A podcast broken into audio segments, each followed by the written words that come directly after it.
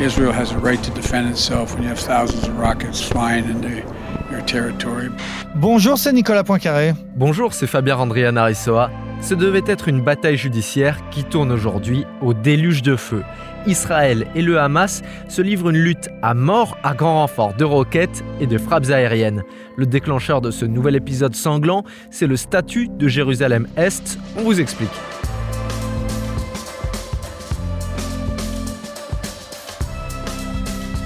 Voilà près de 50 ans que ça dure. Un bras de fer devant les tribunaux et dans les rues entre Palestiniens de Jérusalem-Est du quartier de Sheikh Jarrah et les colons israéliens qui revendiquent le droit de s'accaparer leur maison. Trois bonnes raisons d'écouter ce podcast avec Nicolas. Alors on va voir que c'est le sort de trois familles, seulement trois familles palestiniennes qui a embrasé la région. On va voir aussi que cette question des maisons à Jérusalem-Est est ultra sensible. On va essayer de vous expliquer la politique de grignotage que mènent les Israéliens. Enfin, comme à chaque fois, c'est finalement donc à Gaza que le conflit a dégénéré. Pourquoi appelle-t-on parfois Gaza la plus grande prison du monde? Expliquez-nous le monde. Un podcast RMC. Nicolas Poincaré. Fabien Randrian Aressoa. Au cas où vous n'auriez pas révisé votre histoire des conflits du XXe siècle, on va vous rafraîchir un peu la mémoire. Le statut de Jérusalem-Est a changé en 1967 au terme de la guerre des six jours. Oui, il faut même remonter en réalité un tout petit peu avant, à la création de l'État d'Israël en 1948. La ville de Jérusalem, la ville sainte, trois fois sainte, n'a été attribuée à personne, donc ni aux Palestiniens ni aux Israéliens, mais placée sous un mandat euh, international. Mais ça, ça n'a pas été respecté puisque Très rapidement, le nouvel État juif, euh, Israël, a conquis, investi la partie ouest de Jérusalem et la Jordanie a à ce moment-là investi la partie est qui comprend notamment la vieille ville et qui comprend notamment donc les lieux saints.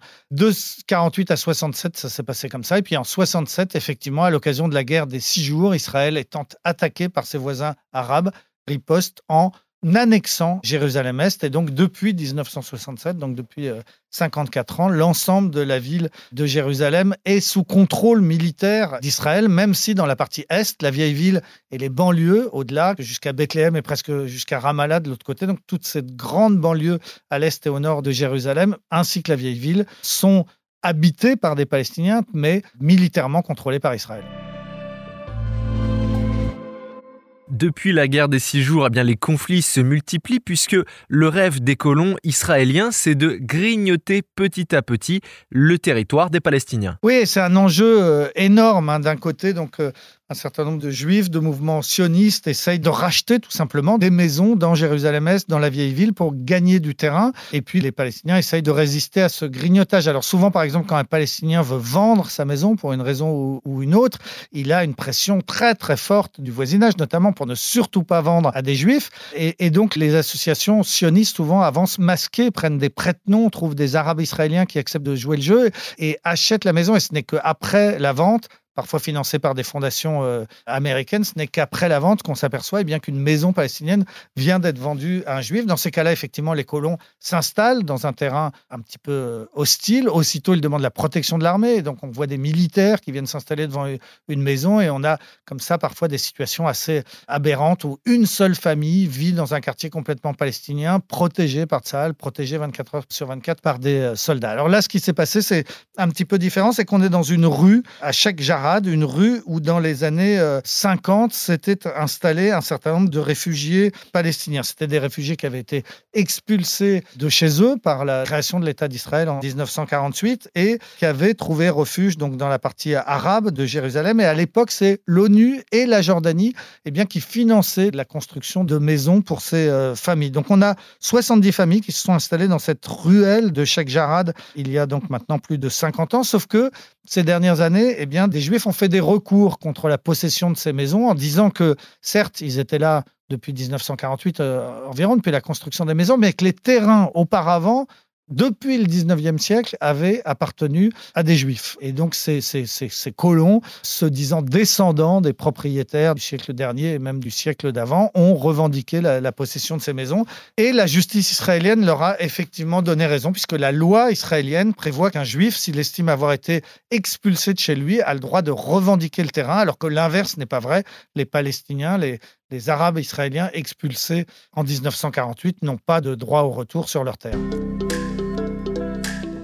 Et donc ces 70 familles qui vivaient dans le quartier de Tchèque Jara, qu'est-ce qu'elles sont devenues? 10 d'entre elles ont déjà été euh, expulsées, c'est beaucoup. Et puis trois devaient l'être. Il y avait des procédures judiciaires qui étaient en cours. On leur avait proposé de rester dans leur maison en payant un petit loyer à condition de renoncer à leur titre de propriété, ce que ces familles ont refusé. Donc il y avait une procédure euh, judiciaire. Lundi dernier, on attendait le jugement de la Cour suprême. C'est pour ça que ça avait créé énormément de tensions qu'il y avait ces derniers jours et ces dernières semaines, tous les soirs, au moment de la rupture du jeûne du ramadan, des Palestiniens qui venaient manifester leur solidarité, après des députés d'extrême droite euh, israéliens qui se sont déplacés aussi sur place, il y a eu des incidents. Enfin bref, c'est vraiment le sort de ces trois familles qui a fait monter la tension. Lundi, il devait y avoir la, décision de la Cour suprême, mais comme les choses ont dégénéré le week-end dernier, eh bien la Cour suprême a décidé de reporter son jugement à plus tard, donc on en est là.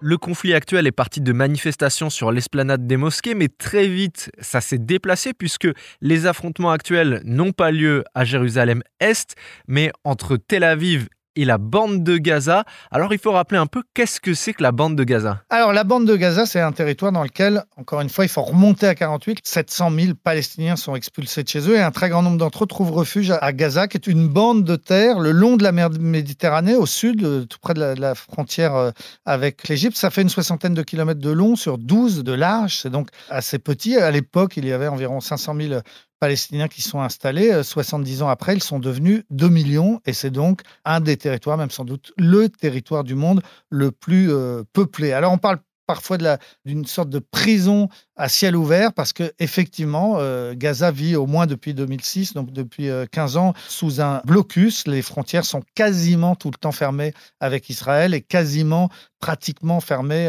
avec l'Égypte au sud. C'est un territoire surpeuplé dans lequel on grandit maintenant des générations de Palestiniens avec aucun espoir de sortir, parce que l'économie de Gaza n'existe pratiquement pas. Le taux de chômage est de 60% officiellement. En réalité, pour les jeunes, beaucoup, beaucoup plus. Il n'y a pas de boulot, il n'y a pas d'espoir, il n'y a pas de liberté. Gaza est contrôlé par le Hamas, qui est un mouvement euh, extrémiste, islamiste et, terroriste depuis 2006. Euh, Moi, chaque fois que j'ai pu aller à, à Gaza en reportage, j'étais frappé par l'omerta, par la chape de plomb politique qui il règne en dehors du blocus imposé par les Israéliens, hein, mais qui règne en interne. Avant même la prise de pouvoir du Hamas, c'était des grandes familles très, très corrompues qui dirigeaient euh, la bande de Gaza. Et depuis, bien sûr, c'est pire. C'est vraiment un endroit désespérant.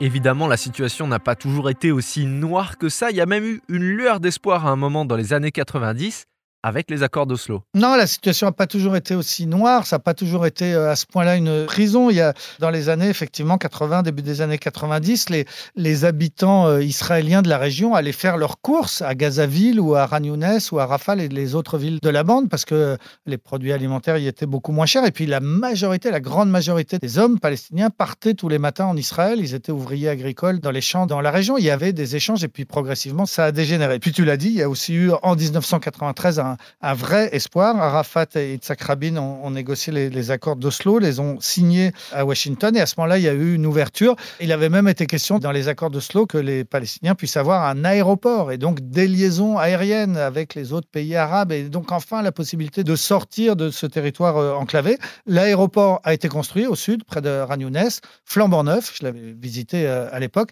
et puis un avion s'est posé. C'était le jour de l'inauguration, un avion qui a amené Yasser Arafat et ensuite il n'y en a plus aucun autre, parce que finalement, les, les Israéliens n'ont plus jamais donné d'autorisation de vol. Et puis, finalement, à l'occasion d'une énième guerre entre Gaza et les Israéliens, bah, l'aéroport a été rasé et n'existe plus. C'est un symbole, cet aéroport, hein, mais c'est exactement ce qui est arrivé à ce moment-là à Gaza, un, un espoir d'ouverture qui a vite été douché.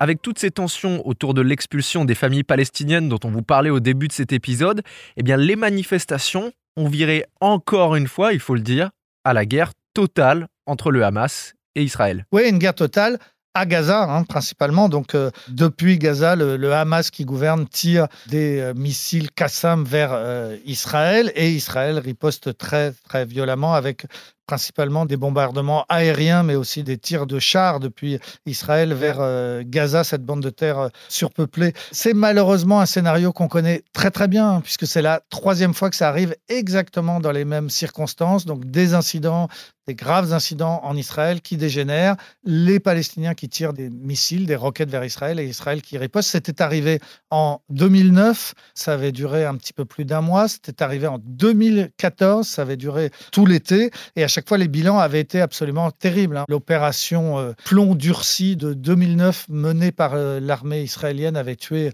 plus de 1700 euh, Palestiniens, dont beaucoup de civils. Puis l'autre opération, celle de 2014, qui s'appelait euh, Bordure protectrice, avait elle aussi fait des dégâts humains terribles à Gaza, puisque l'ONU, Israël et les Palestiniens donnaient à peu près le même bilan, c'est-à-dire plus de 2100 morts, dont encore une fois au moins la moitié de femmes et d'enfants et de civils. Donc ce qui se passe en ce moment, c'est un scénario qu'on connaît très très bien.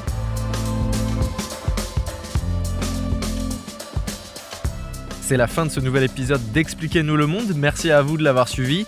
Si ce podcast vous a plu, abonnez-vous. Nous sommes sur toutes les plateformes de streaming, sur le site et l'application RMC.